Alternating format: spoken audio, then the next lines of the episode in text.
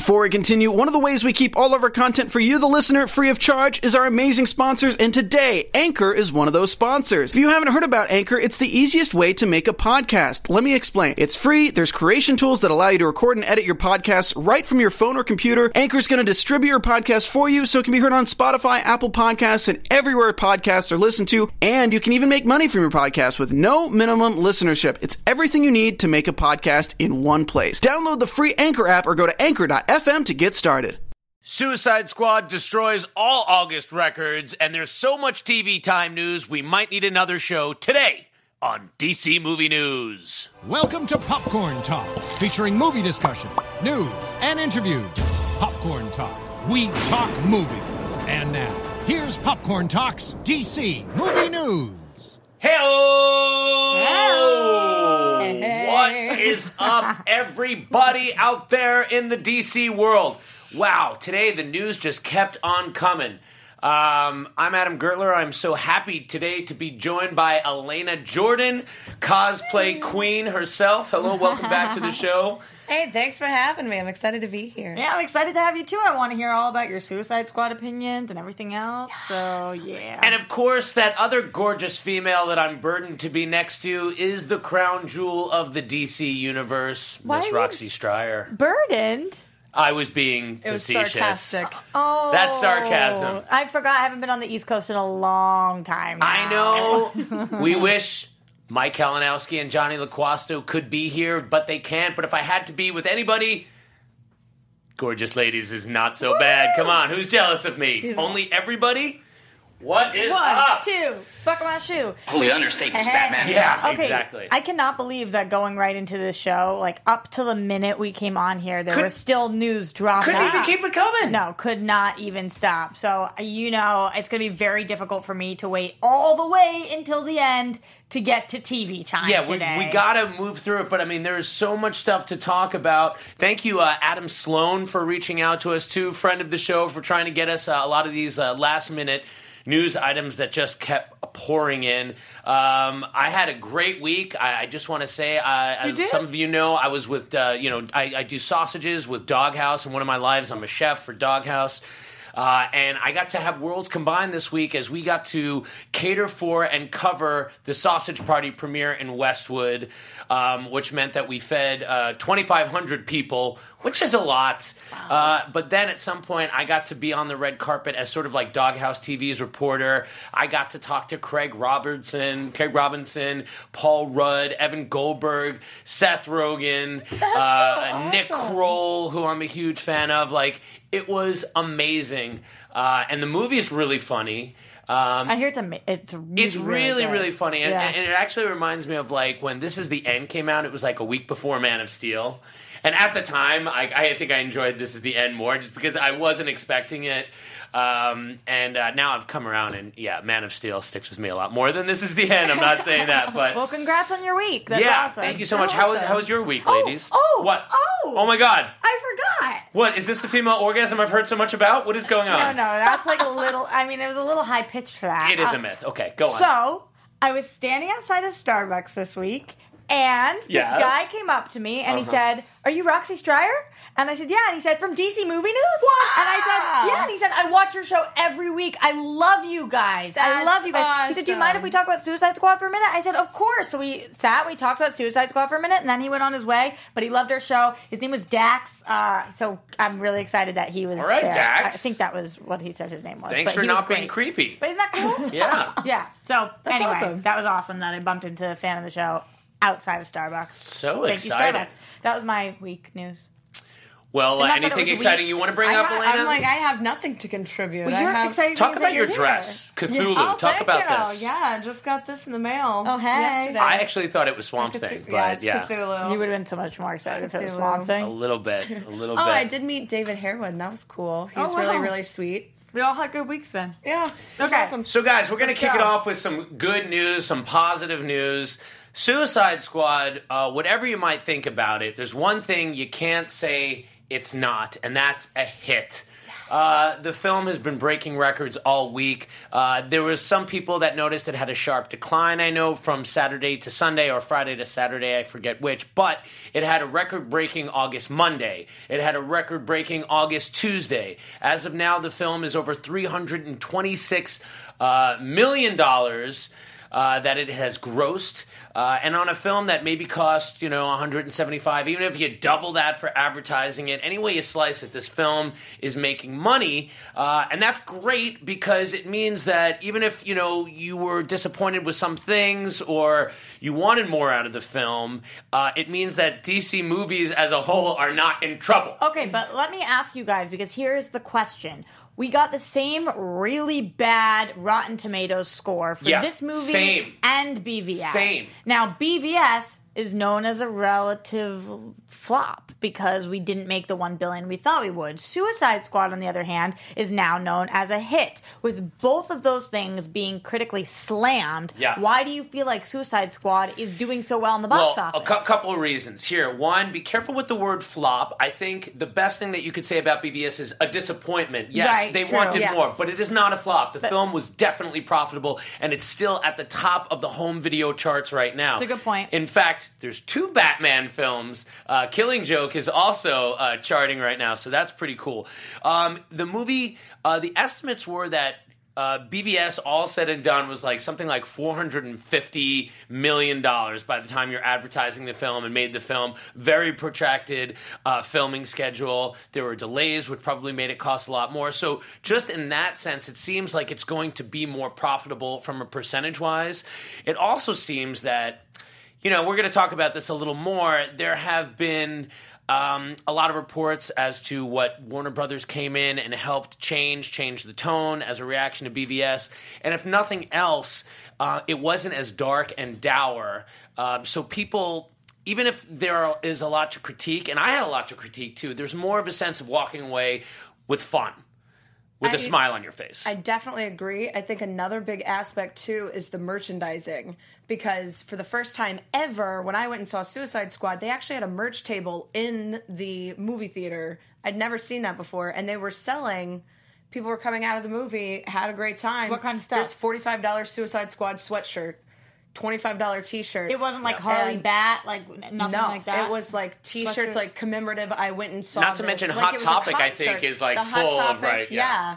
That was a big thing I was going to say too. Was the the Hot Topic partnership? That was something you know you didn't really see with BVS. You didn't have the huge marketing push. You didn't have fifty thousand cosplayers all lined up to be Gal Gadot, but you do have that to be Margot Robbie.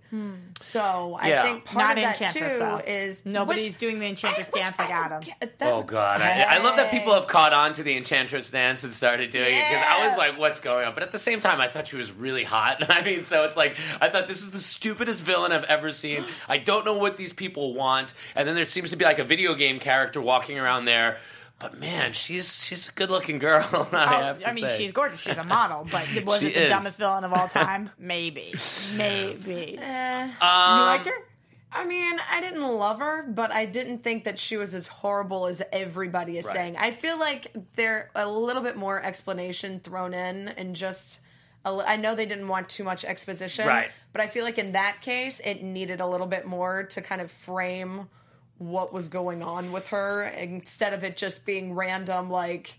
And now she can make an army of bubbly people. Yeah, you know, I, I mean, and I've heard some people say this too that it's just like you just kind of want to know what the mission is. You want the stakes and the threat to be so much that like you want to create the sense that like oh my god, our only chance is to put all the villains in play here. Mm-hmm. And and some people have said that that threat wasn't really created and it was just like all right, it just happened and like I was confused as to what they were doing. Like did they go to the save Amanda Waller and then that's which like I really didn't know what mission they were on at first. They like were, it was like a few. It was like if you play a video game kind of drunk, and you're like, I don't really know what I'm doing, but I know that I I'm going the right way. That um it yeah, was- that confuses me a lot. Playing video games drunk could be like I get the spin sometimes. It's not it's not good to do. I loved the movie though. I thought that it was great. I just feel like they should have. The L word. You're dropping You really the love L. it. I really did. There I, you go. I And are you a big DC fan? Are you like a comic book fan? I know you're a big cosplay fan, but like, how much uh, into the source material are you? I'm big into comics, especially like Harley Quinn is my girl. Like I've done panels on the evolution of Harley. And so this was what I think that's why I like the movie so much is because that was kind of my big thing was I was like just don't get her ruin- right. Yeah, because I love Black Canary so much and I feel like Yeah. Arrow kind of slipped Well, my throat on that one a I was little bit. just but reading about the Harley evolution of starting from uh, the soap opera and Paul Dini finding her Arlene Sorkin on there. I Oh, really? didn't know about that whole story. No, I which don't is know that crazy. story Yeah, so either. he was watching, and Arlene Sorkin was a friend of his who voices Harley. Mm-hmm. And he- at the time, she was in some dream sequence in this like clown outfit, and he was like, "Yeah, that's it." I, I think it was Days of Our Lives or something. That Crazy. is amazing. Yeah, well, you know, that's one thing that I have to say. When you listen to all the feedback, people seem to be pro Harley. Joker, Definitely. very divided. I would say more people were pro Joker, but I was just talking about our friend Hal Lublin, who was supposed to be on the show today, uh, which will make some of you happy and some of you angry because some of you hate him, and I love him. Um, but he had an audition at 3:45. He did not like Suicide Squad, and he hate hate hated the Joker. Um, I don't understand hating the Joker. I mean, we'll talk about this. Let's talk. Go into the Okay, so about the first thing is like there was a lot of Joker left on the table, Yeah. and Jared Leto has been very outspoken about this, um, as has Margot Robbie. There's, there was a lot Joker of footage. Um, I agree with you. Okay, this is Um, what he said. He said, "I think that I bought so much, uh, brought so much to the table in every scene that it was probably more about filtering all the insanity because I wanted to give a lot of options, and I think there's probably enough footage in this film for a Joker movie. If I were to die tomorrow, maybe the studio would roll something out. Oh my god, Those is that like a big little? That's a little. That's intense. Really strong words. but- Considering that Heath Ledger did die before Yeah. that film came out, like I think I feel like that was pretty. It seems like pretty bitter. I mean, Yeah, I would feel the same way if I saw my face on billboards and posters on the side of trucks. Then I go to watch the movie that I spent months filming. That I like mentally was Yeah. a little But- but listen- I hear you, but it's not his 10 minutes. movie. It's but, called but Suicide context, I Squad. haven't. To be fair, I haven't heard how he said that, and these are kind of comments that can go either way Yeah. based on tone. You know what I mean? Like he could have been sort of sarcastic and been like, "Oh, you know, they could have done a whole Like, Joker are you- movie with it." Are or, you picturing if I were to die tomorrow, maybe the studio would roll something out? Ah, ah, ah, ah, Like, ah, is that how you thinking he's saying it? yeah, maybe a little something like that. Um, That was a little he also than Joker, but I agreed. like. Jared Leto also agreed with me, which is what I said, and I didn't expect to think this going into the film, but I wanted it to be rated R. Yeah. Um, and he agreed because, and, and the biggest problem I had was I didn't like the duty monsters that the Enchantress made. Duty Monsters by doing her potty dance. Yeah, and I, I thought like I don't know. I just thought uh, some more threat. I thought like being able to go there a little bit more would have been appropriate for this film. I'm sure that even though that's my opinion, that is the wrong opinion because again, the, the movie is making this much money. Although didn't hurt Deadpool. So I'm just Yeah. saying. Well, um, the thing. Go on. I think part of it too, because a lot of people go back to Deadpool for that. And Deadpool, it's like the whole thing with Suicide Squad, there's so many characters that you have to have just kind of one clear storyline. And I feel like to make it rated R, they would have had to throw in a little bit more that would have potentially muddied it. And because they were trying to make it for a broader audience anyway. It was more about the violence for me that I wanted to be a little more rated R. because though. bloodless violence is just annoying after a while. It was like, why aren't you bleeding though? Like, where, it's always where like that that blood though? And, and, and listen, I know that what I'm saying is completely absurd because they do not want to. Warner Brothers, I'm saying they don't want to start putting out these movies and then be like, oh no, you 15 year olds, you can't see this one, but you could see Justice League. Like they don't want to do that. Yeah. They want to build the in. same audience from movie to movie. Um, Which is smart from yeah. you Yeah. know, from That that, standpoint. Now, from, and the reason why I don't think Leto is that bitter is because he's still been open about things that he wants his character to be doing. He wants to be in the Batman solo film. In fact, he wants his character to go up against the Big Blue. Uh, Right. Jared Leto thinks that the Joker would be a great foil to uh, Henry Cavill's Superman. Well, you don't think that is maybe him pitching storylines, aka "Put me in, coach. I'm ready to play." Well, I, I feel like a little bit too because at this Mm-hmm. point it was almost like all of the interviews he was giving before Suicide Squad was okay. You guys, you you trash talked Ledger too. You trash talked a lot of people. We'll see. We'll let the studio speak for me when they release the Uh-huh. movie, and Yeah. then you know he's like, they got my back, they got my back, and then they're calling it a cameo appearance now. Like a lot of people because of how short it was.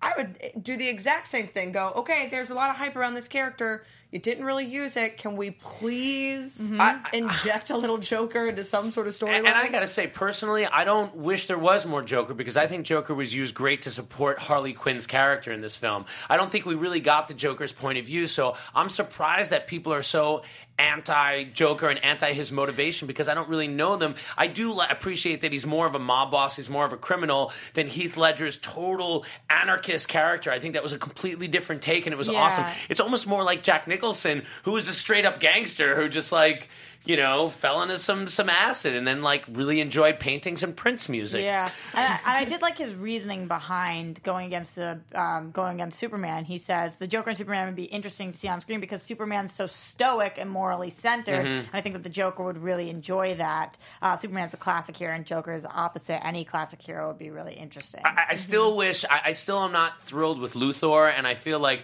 there was too much Oh, I thought you liked crazy in. Luthor. No. Um, because now I feel like compared to the Joker, it's like there's too much similarities there. Like I don't I don't know that I like the the the dithering, blithering like Luthor, like who's just manic and insane. Like I want a cold, calculating, cool Luthor that is, you know, very opposite of the Joker. So for me, that that characterization still is not a favorite of mine. okay, Um, another big fan of Jared Leto's Joker is his co-star Margot Robbie. I mean, how crappy would it be if she wasn't? If she I was know, just coming out like, nah, that dude sucks. Yeah. So. Well, especially after she got so much screen time And too, love. a lot, yeah, and I think very disproportionately so. Arguably, the most pressure was on getting that character right. It had the most hype before the pil- film. People are aware of Harley Quinn. I Quinn. don't think the studio even realized how big. I feel like same thing with Deadpool. Like this character that people have been cosplaying for twenty plus years, that people are in love with. Yeah. I don't think they even realized. I think they were thinking the Joker was going to be the standard of how people judged it. And it wasn't until they started releasing some of the marketing and people were like, "We can't wait for Harley," that they were like, "Oh, which is suck, such a victory for women right now Yeah. because when you've got things like Ghostbusters that are really doing poorly or Enchantress, everybody's hating the female Yeah. villain. It's really nice to have Harley here, but this is something I didn't know, and I don't even know if we ever touched upon this on the show. Well, let's touch it. So much longer. Let's touch it now, guys. Do you know We're gonna they, touch. They offered the role of Harley to Emma Roberts, and she turned it down because she was filming Scream Queens. And she stri- they that. offered her the role, and she turned it down. What? There's a lot I of other people that. that they were looking at, but they straight up offered Emma the role. Can't believe that. And how, how Doesn't seem like a big enough star. It seems like such a well, but Margot Robbie, her name was huge after Wolf of Wall Street, Yeah. but she wasn't like in everything. She wasn't a Yeah. huge star. I just can't picture Emma doing that. I just can't picture her. I think it would not have worked." Yeah, I think it would have been a, a different direction. Especially if it was paired with with Leto's Joker. What That do you ladies think weird. about the uh, very? I know my favorite image of the film is when she jumps into the vat of chemicals and then he like looks at himself and then I love the way he And he just like flies in. in, there. Me That that shot of him flying in is just the, the best thing. But what a harmless vat of chemicals that all it does is like slightly bleach your skin and give you a permanent paleness. Like there's no distortion, there's no like facial. Like it really was like the best possible vat of chemicals to dive in like Yeah. let's go in together. just kind the, of thing. the, the pigment removal uh, acid. Is It doesn't like you know cause doesn't the you scar know you. It doesn't. Right. Yeah. like at least you know in Tim Burton's Batman, like his face got warped and like the rictus grin and all That's that. It's the ultimate irony that Tim Burton is the one not doing the out makeup for yeah, the first time. Exactly right. that's true. That's true. Um, let's see. Let's see what else. So uh, I I'll- will say one thing about the Joker, though. Please. Because if they are going to be doing the sequel that Margot Robbie is talking about, that she's funding, that, you know, they're already, they've lined up the writers, the directors, they've got everything to go, and they want it to be set female focused, either Birds of Prey or her relationship with Ivy.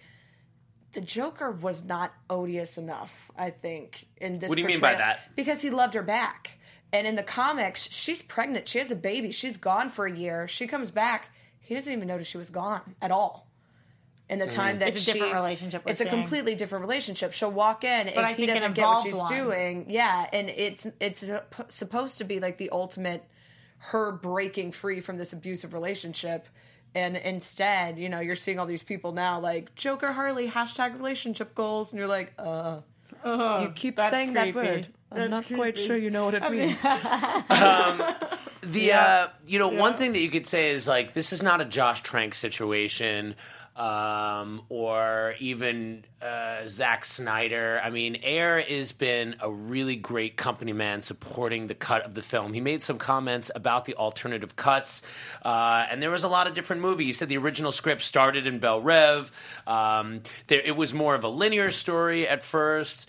Uh, I think they focused more on an Enchantress in an original version, it's been said. He also commented that the Joker owes his damage tattoo to the boy Wonder.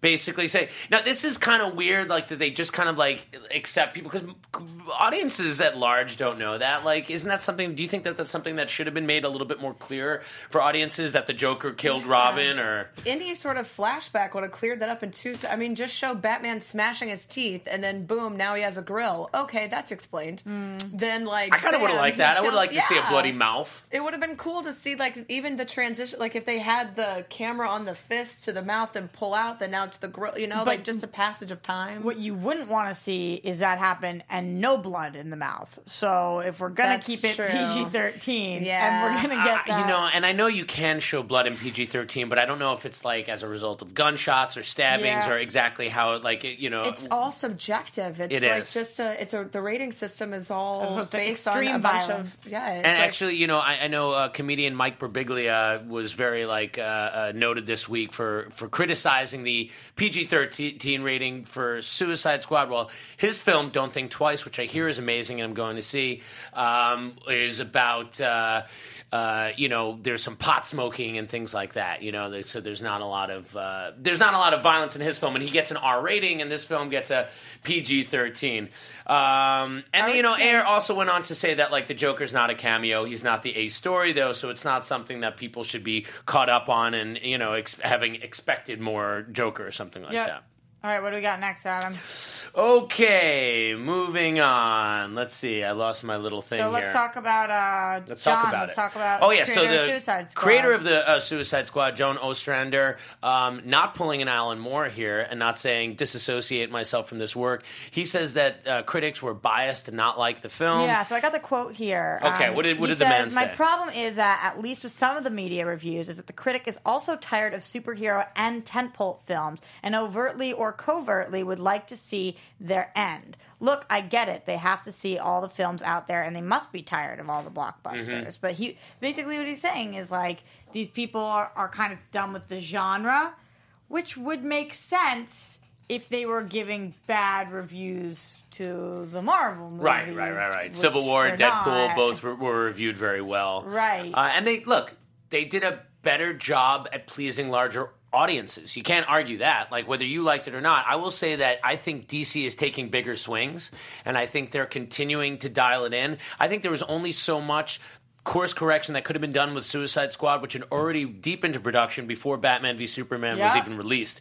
So forget. a lot of the changes and, and the and the learning is going to be reflected in Wonder Woman, in Justice League, which we see. And despite BVS's reaction, Wonder Woman still was the big talk trailer coming out of Comic Con. Justice League still won people over. So I think the reason why it's so exciting that the film is a financial hit, it, it, it means that people are still going. And now if we can make the films better and and and so that they appeal to more people, I think that's only going to make everybody happier, and we're going to get more different types of DC films moving forward. different strokes for different folks. Now I know this world. Mm-hmm. exactly. Um, David uh, uh, Ayer possibly. Here's an interesting story. You want to say now? What's the name of this band? Because I don't want to. I don't want to get it wrong. Die Antwood. Die Antwoord style. So apparently, we think we have a video here that we're going to go to, that Zach will pull up. and um, I guess they're, they're saying, did Ayer jack the style for for Harley and Joker? and and I know it's small on there, but Zach, is there any way you could read part of this Instagram comment that they wrote? The band was pissed and put up an Instagram. They weren't honored. No, they were pissed. They were like, "This is our unique style." Zach, is that I, I can try to in, to interpret. Okay. Okay. Uh, yes, David Ayer, you jockin' our style, callin' Ninja up before your movie came out, pretending to be down so it looks okay when you bite our black and white graph style and our opening sequence to um shinawam and all the little tiny details you nibbled that other people won't see but we notice. Okay, great. That is exactly Yeah. how they said it too. Like, Those guys should have been in this film. I'm reading they that should definitely verbatim. be on the Suicide Squad. I want to hear that. Okay, but I, you gotta look at this video because I was like, all right, they're probably like exaggerating. Not Uh, so much. Okay, I okay. I, mean, have actually not seen this yet, so I'm very Just excited. Not so much. Like the watches. Jockey. to copy. Where are they copy from? the likeness of something like that.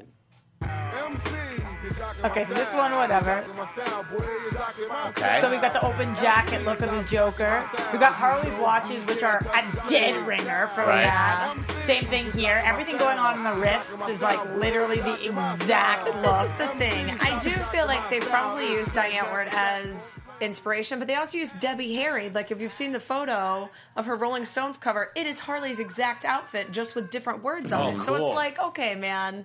It's like it's it's an amalgamation of different things. Yes, she I has the completely agree. watches that Diane Antwoord has, but she literally is wearing the exact same Debbie Harry boy shorts with the with the belt with the t-shirt. It's I think ultimately this is a good thing for Diane Ward because I've never said those words until today, and now they're you know aware, so they should be thanking Ayer. I think I it's a good day for the word Publicity. jockin because until now I think it was underrepresented, and now Jockin'. everyone Oh, that- knows that- that is about going the firmly in my of jockin' a vocabulary. Style. Also, how honored would you be, Adam, if all of a sudden you saw like your look that you rocked in this movie? You'd be like, they watched DC Movie News, and Ayer liked my look, and he put it in. I would love that. First, I would need to have a style uh, to do that. Another thing Ayer explained, by the way, was the pink unicorn used by Captain Boomerang, which was a nice little thing thrown in there. Uh, didn't go into a backstory about it, but he's got a pink unicorn he likes a lot. Turns out Captain Boomerang is a brony, uh, and that's a grown man that's into My Little Pony. just so you know. So that I, I like that. Just a little something to throw in there. I like it. Next, I want to bring up a really exciting piece of news to me. Uh, it looks like, according to the rap anyway, that Man of Steel 2 is happening.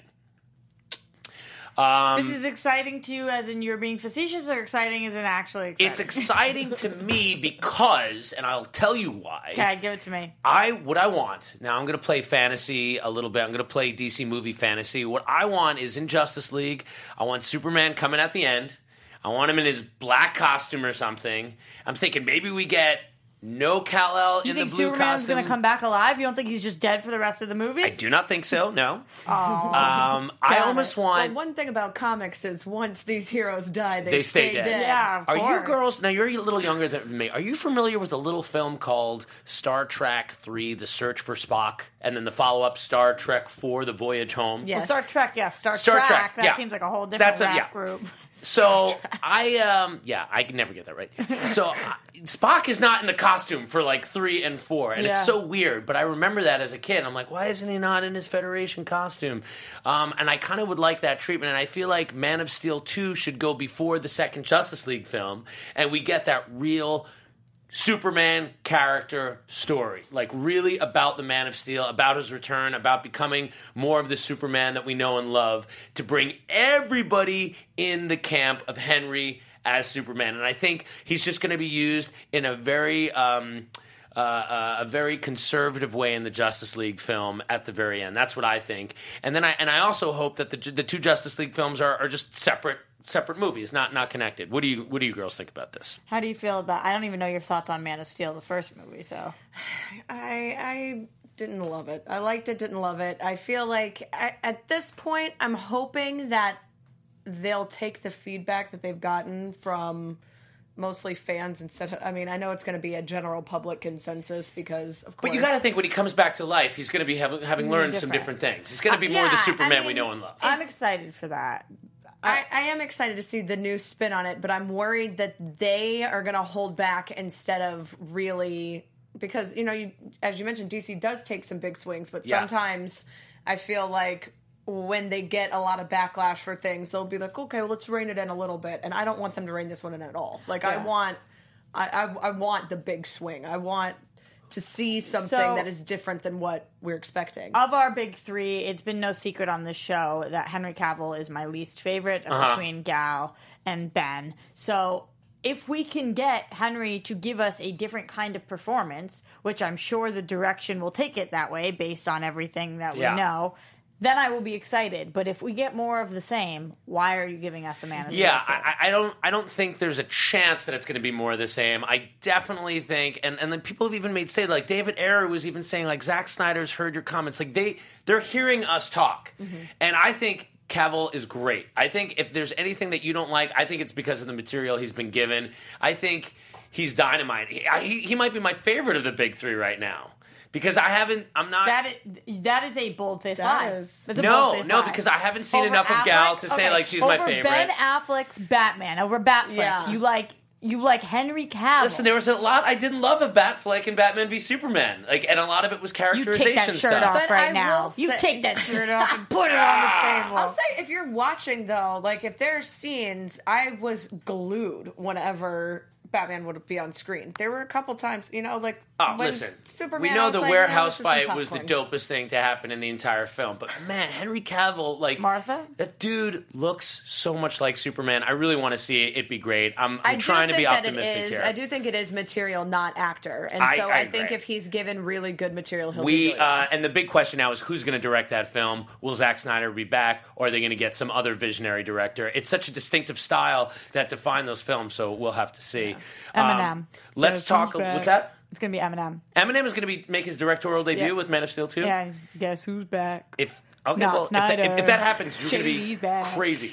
Um, wow. Um, let's talk about gotten more Aquaman. than So, according to the Wrap, also the Aquaman villain will be Black Mantis. What do you think about this? Okay, uh, you know what? I don't think much about this. I I'm not shocked. I'm not that surprised. No. Uh, I I thought that this might be happening. We've talked about this many times. This is happening. Aquaman still seems very far away to me. We have a lot to do to get there. I'm still focused on Wonder Excuse Woman. me, I said Black Mantis. I meant Black Manta. Manta. Yeah, Yeah, I know. sorry. I know. I know. I got Uh, confused with Black Mamba. Yeah, I was thinking. Oh, uh, yeah. I mean, I could see, or like also, you maybe you wanted to kiss Black Manta, so ma- Mantis, like a kiss at the end. Um, Yeah. You feeling for him a little bit?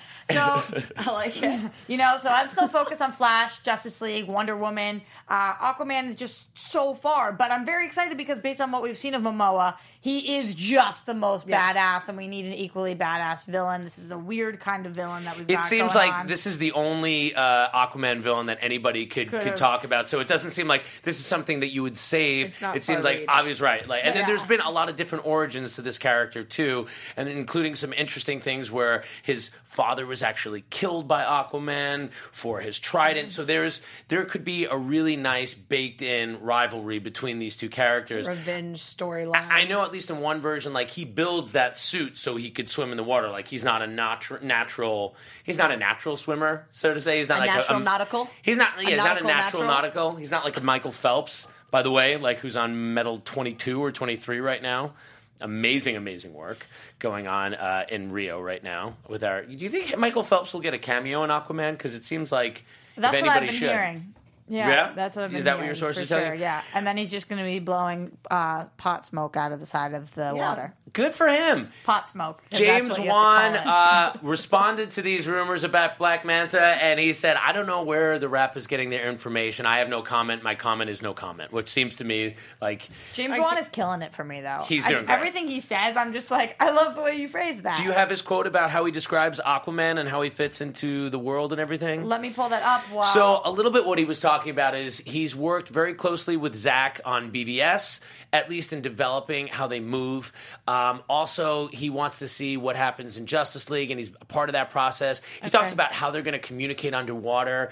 you know, is what I because because when your lungs are filled with water, you can't really talk. So talking about it This being a quote that you're combination. talking about. Yeah, yeah, uh, yeah. I actually think it's a brilliant move on Zach and Co to cast someone like Jason. Immediately, the whole cast, uh, the whole joke aspect of Aquaman goes out of the window. Yeah. you have such a muscular superhero-y character, and one that is almost to me in some ways. I look at him like he's kind of the Wolverine in some respect. Which Yeah. is interesting. Speaking of which, uh, cool, cool thing you've got on there. Uh, he's the outsider who gets pulled into the world, and he kind of doesn't want to belong. And he was doing his own thing, and he prided freedom above everything else. That kind of plays nicely into his character.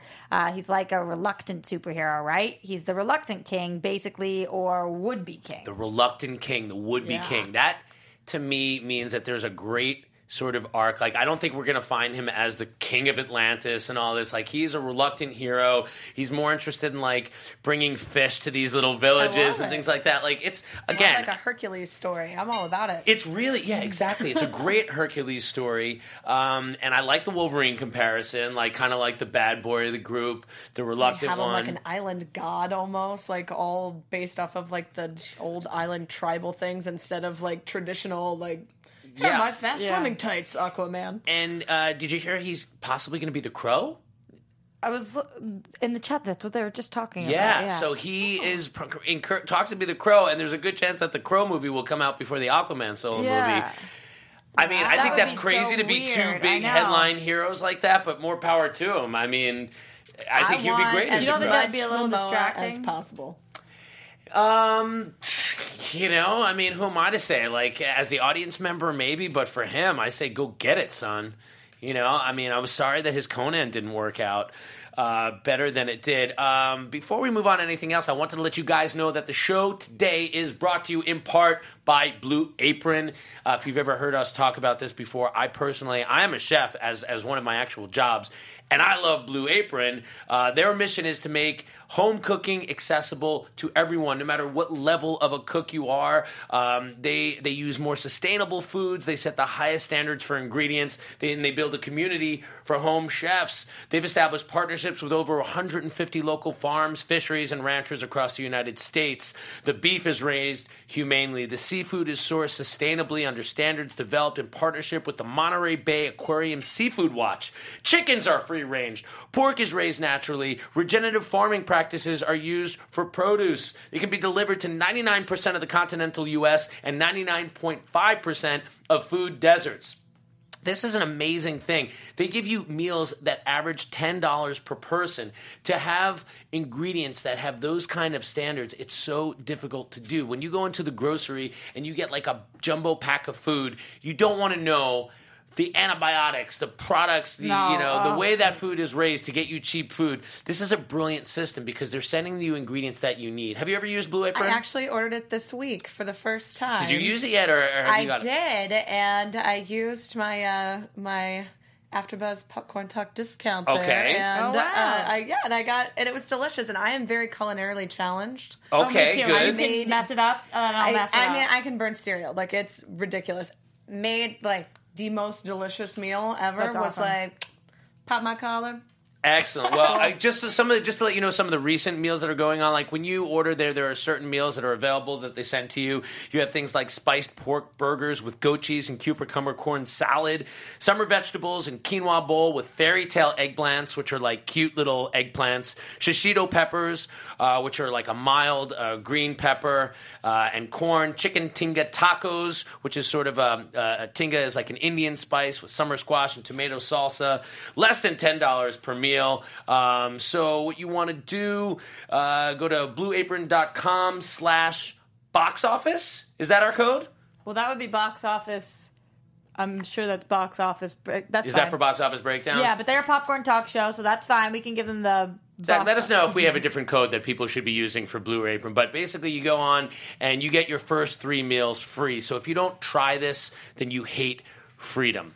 Oh, is that the way that that works? Yeah, exactly. Then so you got to try it. I think we've wrapped up most of our movie topics, um, and I guess that uh, leaves us with just a, a few things to talk about. It's time Okay. for Roxy Stripes. Yeah, there it is. Time to sing along I thought we could. Roxy get away TV time. from that. She thinks that the Flash is fine. DC movie, it's time to talk. TV time. Yeah. And by the way, I'm looking at this. Yeah, blueapron.com slash box office. blueapron.com slash box office. That's going to get you that code So- to get those free meals. Um, All right, TV had a- time was exploding today. I don't know what, what was going on. The TCAs were going on, and that's why we had an explosion. Oh, what was of going on? The TCAs. um, what are those? and the upfronts and everything CW related was happening, and then Gotham stuff came out, and we've got all of our shows to talk about right now. So I'm going to start breaking this down.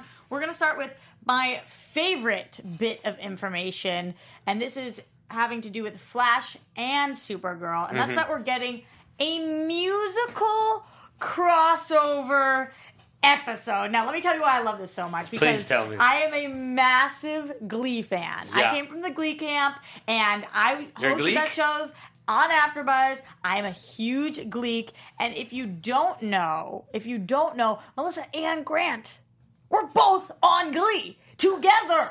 They were both on the show. So this is a big they- reunion. They weren't doing it at the same time, like they weren't in the same, but they both were on that show for a while, and it. The, uh, two of the most amazing voices. We've heard it. We've heard them sing a little bit before. We've done some karaoke on Flash, but I am telling you that is somebody excited in there about it too? Yeah, somebody's very excited on here. I'm telling you that this is going to be freaking amazing.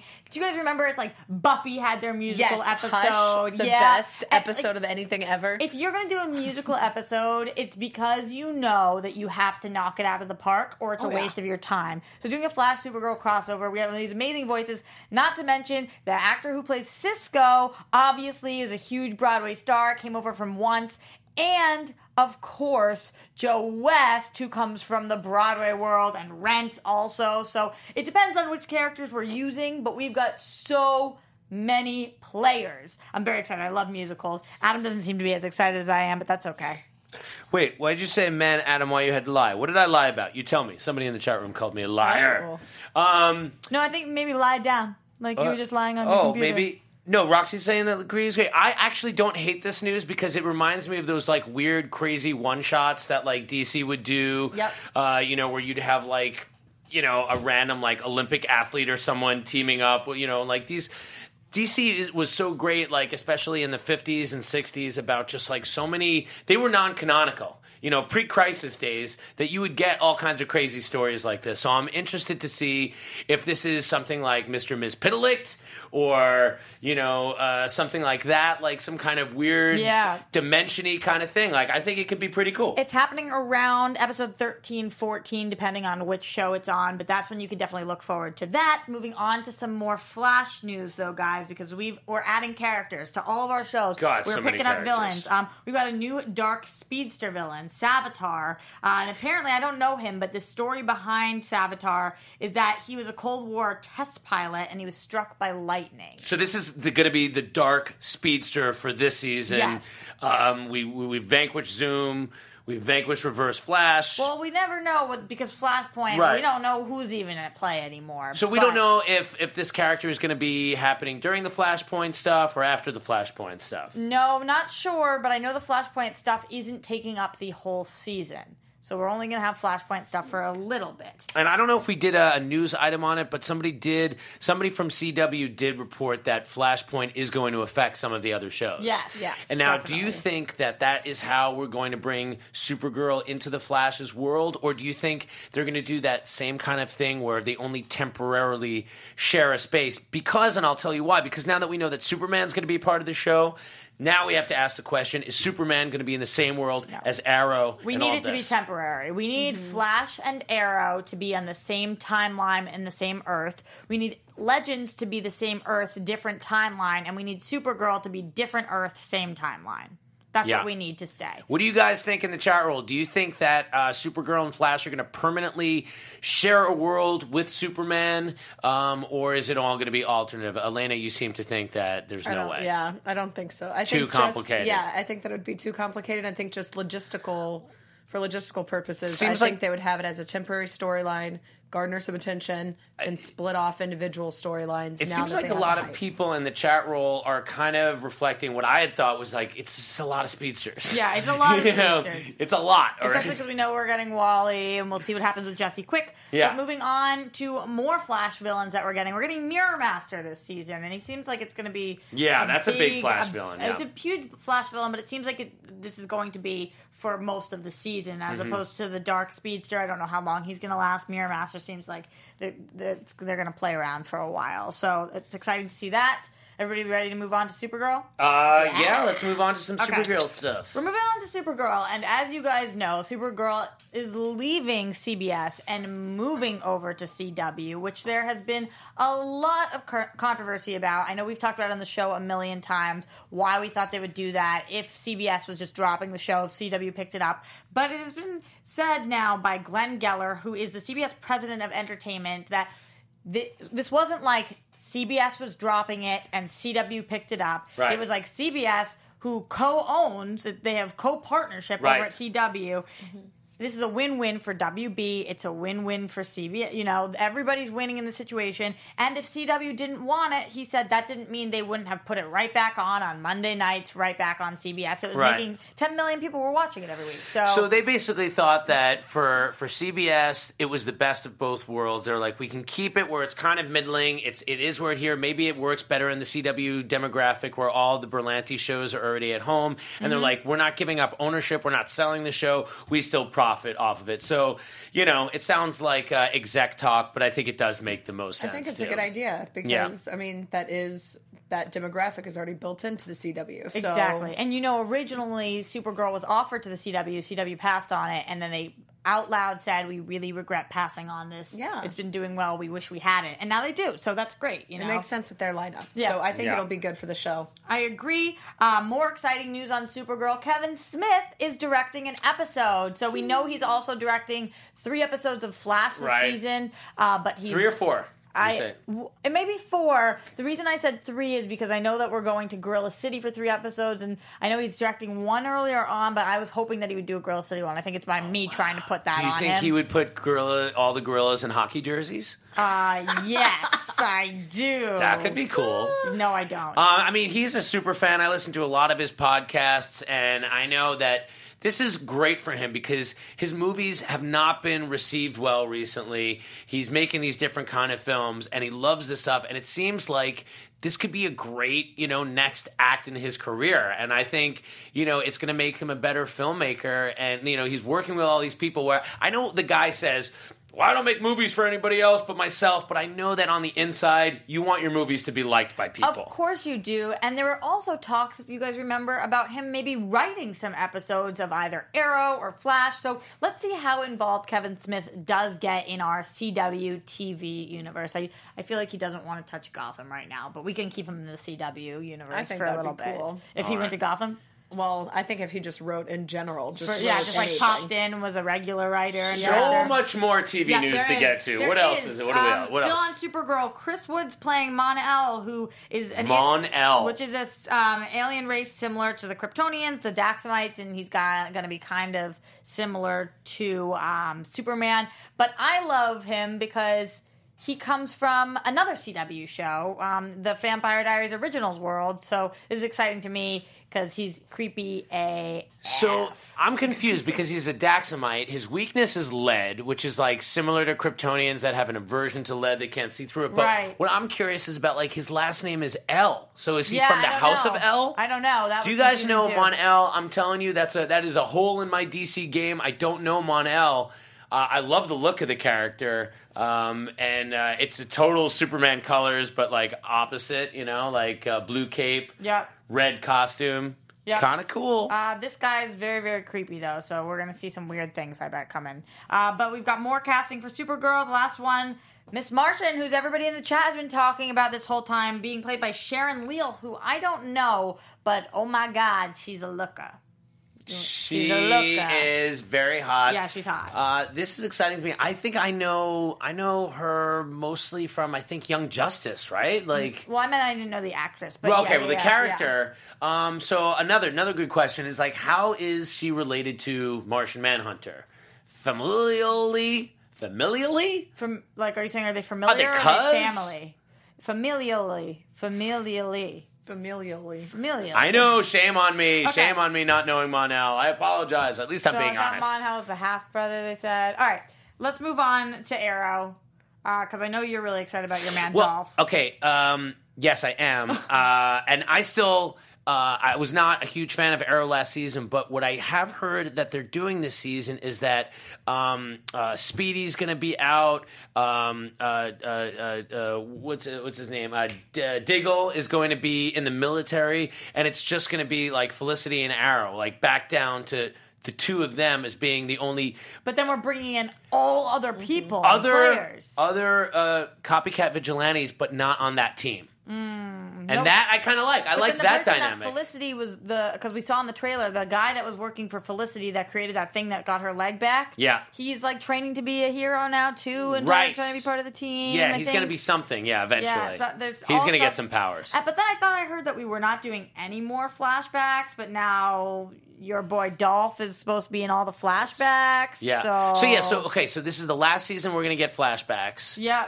And and Dolph Lundgren is going to be in the flashbacks, Yeah. not not to be brought up to the present, or No. maybe they're just keeping that secret. They they haven't said anything about the present. They've just talked about the flashbacks. That- well, that is exciting So, to me. Yeah, that's it. It is exciting. Um, A lot of people are calling KG Beast. Do we have a KG Beast uh, in the uh, uh, CW world? And I don't think we do. Um, that's a good call. You want to see that because he's Ivan Drago, Yeah. and he'd like, oh, dust off that 1984 Yeah, Russian accent That'd be again. cool. That would be very cool. Um, all right, let's get into Legends. Okay, Legends of Tomorrow, We have a 13 episode order. which I think is great. which is absolutely awesome. And CW is moving in this direction. That's what we had last year for Legends. I think we had 13. Maybe we had 16 last year for Legends, honestly. You guys let me know in the chat. I don't remember. Uh, by the way, people are pointing out in the chat roll right now that for Max Landis's Superman pitch, Mon El is featured, and I will definitely check that out. I always love to read um, the wild rantings and ravings of Max Landis. He's a fun character. I also like that the chat thought that I was saying that there's a dolphin on Arrow now. That That's what we're doing. Dolphin. Yeah, dolphin. there is. That's what I was trying to say. Some Yeah, and very intelligent mammal. Yep, dolphin. All right, uh, instead of a shock or croc. All right, 13 episodes for Legends. We also have, um, we had some news about Vixen. Oh, thank you, Zach. Yeah, there were 16 episodes of the first season, so we cut Yes. back to 13, which is good because that did end up dragging a little bit. I felt like in Legends last year. Vixen, who we know is um, not recast, but they have a new Vixen coming in. She also came over from CW Vampire Diaries World, Mm-hmm. and apparently she's kicking butt. Like, looks awesome. So it's a different it. character with the Vixen powers. I know they just released like an image of her like beasting out, and Different we're time, going to see that. Yeah. Yeah, Yeah. this is very exciting. We're getting into this like World War II era Justice Society of America that's going to be happening on Legends. I Legends to me is is the most exciting show because like it could go anywhere, it could do anything. It's got the time travel. It it, it just doesn't seem um, you know it doesn't have to exist on the same plane of reality as all and the, the, other shows. and everything that, that is all really there. exciting. So uh, More, more casting. more for casting for Legends. Yeah. People are calling it. They want you to talk about Lance, Henriksen. Yeah. Uh, so Lance Oh, Henriksen. Go ahead. What were you saying? No, go ahead. No, it was a creepy whisper. I wanted to know. No, I was just saying his name in a creepy way. Oh. You just have to say it. This guy it is freaked me he's, out. he's a character actor that's been around forever. Um, okay. I, I like the way you do it best, though. Obsidian. Adam, join us now. Obsidian. yeah, scary. Definitely creepy. uh, cast on Legends, and that was pretty much the casting for Legends. Just in general. So, but also about Obsidian, I think uh, typically, uh, or at least in some iterations, this is a younger member of the JSA. But again, like we were talking about with Legends, this is obviously he's an older guy, so he's going to be an older version or relative. we don't even know what year we're in. We don't know where we are. We don't know when we are. So we've got a lot to. Figure out. I agree out. with George McInnes. I like Legends. I don't know. I, I, like, just I like Legends too. I just thought I think that 13 episodes is a very good amount. I also episodes. always think that it's easiest to like the first season of any of these shows. It's like when you get to two or three seasons because they're so long sometimes, it's really hard for them not to be repeating themselves. Well, that's why I think. Yeah, it is good. They cut it back a little bit because that's they can do a more complete. I think that's a better arc. way to go. I wish they were all 16 episodes. I'm really nervous to say this because I don't remember whether it was you last week, Adam, or whether it was Mike that was really pushing for this. But the rumors that CW is getting a Batman were squashed. Yes. They were squashed. CW is not getting Batman. I know we talked about. This makes me very happy. oh, so so Mike was the one Yeah. who was really pushing for it. Yeah, then. I don't want it. I don't want it. I want to keep some things special. I want to keep some things pure. sacred. Yeah, I don't. I don't want to see Batman on TV. I want to. I, I don't. So You this know, Not Batman's unle- been on TV.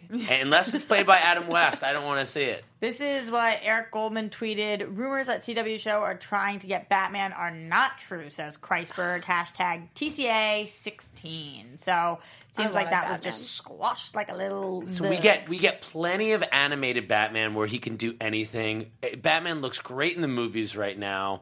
We don't need to we don't need to overdo the bat. All that's right. that's just my opinion. So let's leave CW land for a second and let's go over to Gotham. Oh, Because Gotham got a lot of casting news, and one of these pieces of news is is um, I don't even know whether to call it sexy or a little too young. I got all different kind of weird feels when I saw Poison Ivy. you're talking about uh, the girl that played Ivy uh, in the first couple of seasons has now been recast, post pubescence. y- and this is this is what she's looking like. So it's like she's totally hot. She's very young looking. Uh, I don't I don't even know. This was the first image of her. How are you guys feeling? Well, first of all, why doesn't she have the same name as as Pamela Isley from the comics? Like, why are they going with a different name? Her name is like Ivy something. I don't think I think that the first one that they cast did. I don't think this is No, her. sh- they, they have the same name. I think it, it's Ivy. They went with. They called her Ivy. So it, it could be this kind of thing that Gotham kind of does, where, where they said, and I know we're going to get up to this in the next story, that like a lot of the classic Batman villains that they're casting are actually early iterations and not necessarily the same version that the Dark Knight eventually faces. Yeah, that's true.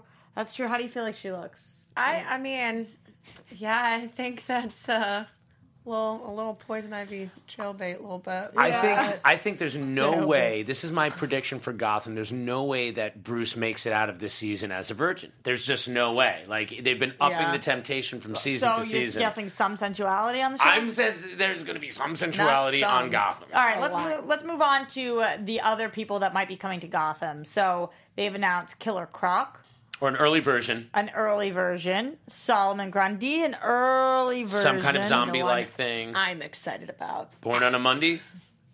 Harley. S- uh, and oh, po- and possibly Harley Quinn.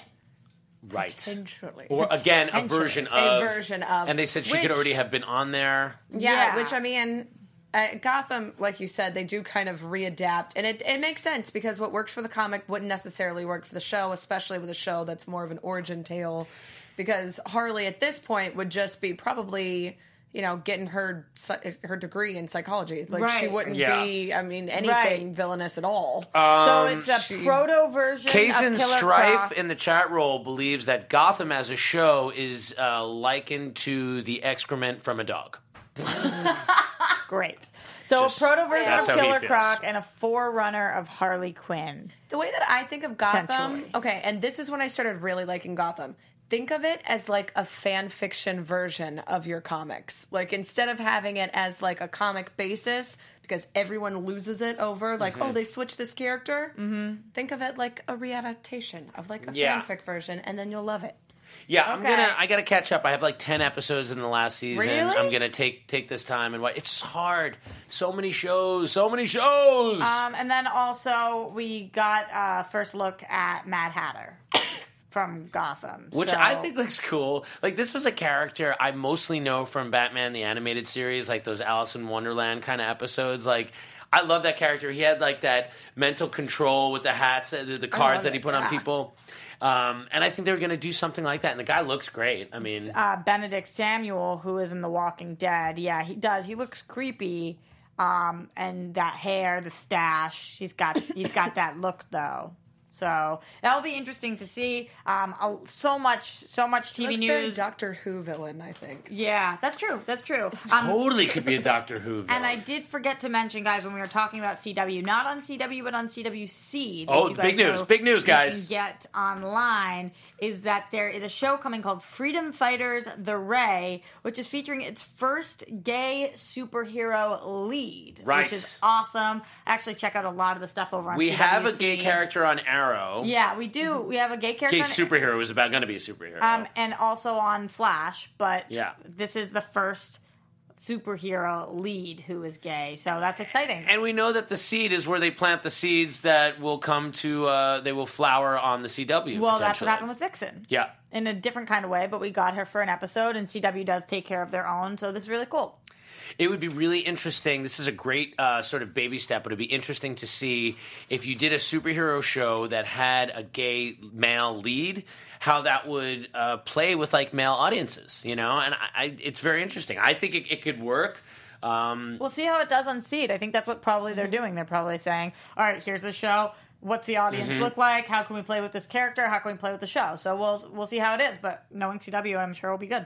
yeah. Uh, a- a- any more casting or anything? That is, as of when we started the show, what our TV time looked like. Wow. I know people, I got a few tweets about not talking about Preacher enough last week. Okay. Um, I, I don't even know what to say because we don't, it, it was crazy. It was crazy. The Jesse stuff, the Tulip stuff, the way that we end up with the everything and, and the destroying of the church Oh. stuff. Sorry. Uh, I know this was really cool. When I was doing the red carpet, I got to mention to both uh, to Evan Goldberg. Oh, you did? That I loved uh, Preacher, and I'm so happy they're doing it. And for all of you, the Boys fans out there, they are the Boys is happening. I think it's going to be happening on Starz or Cinemax. The Boys is like the other series that I was reading at the time of like I think I guess it was actually years after Preacher, but like. The Boys is great too. It's about a group of people that police really corrupt, horrible superheroes. Great series. It's a. It's got an end. There's like eight collections of it now, so you could go check that out.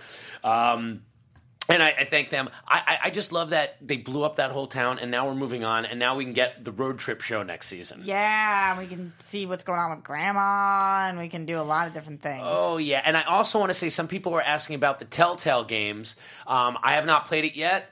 Uh, I'm waiting for a night. I think uh, tomorrow night I might have a date night with myself, where I'm just going to play this uh, Telltale game. Drunk? Um, and, Drunk uh, video games? Drunk yes. gaming. Yeah. Yes.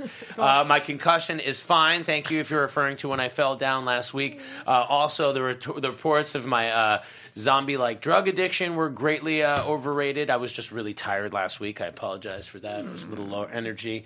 Um, is there anything else we have to talk about? Uh, Elena, why don't you tell us about what you're doing, where people can find you?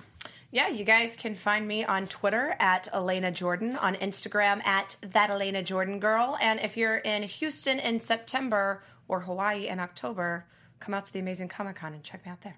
Cool. Really lucky.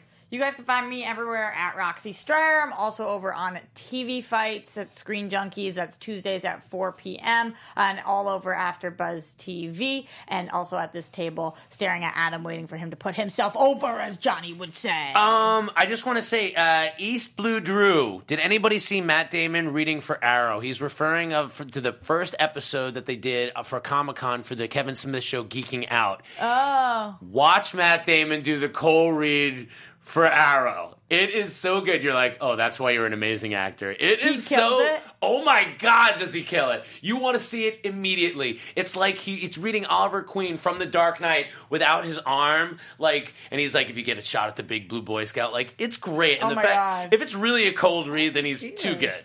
Um, so yeah, thanks for calling that out. That was awesome. I thought that was amazing. Um, yeah, guys, you can find me um, tonight on Man vs. Child. I think we have a new episode on FYI, Young Prodigy Chefs cooking against uh, grown-ups. Uh, I think we have the comic book adaptation R.I.P.D. on FX Movie Download this week. Give it a second watch or a first watch. It's actually not that bad if you have a mod- you know modest expectations. and when you're watching it with. Sasha Perl-Raver and myself, it becomes exponentially better. Go to Doghouse Eat Sausage. Follow me at Adam Gertler. awesome. All right, guys, we'll see you next time. Bye. From producers Maria Menounos, Kevin Undergaro, Phil Svitek, Christian Harloff, and the entire Popcorn Talk Network, we would like to thank you for tuning in.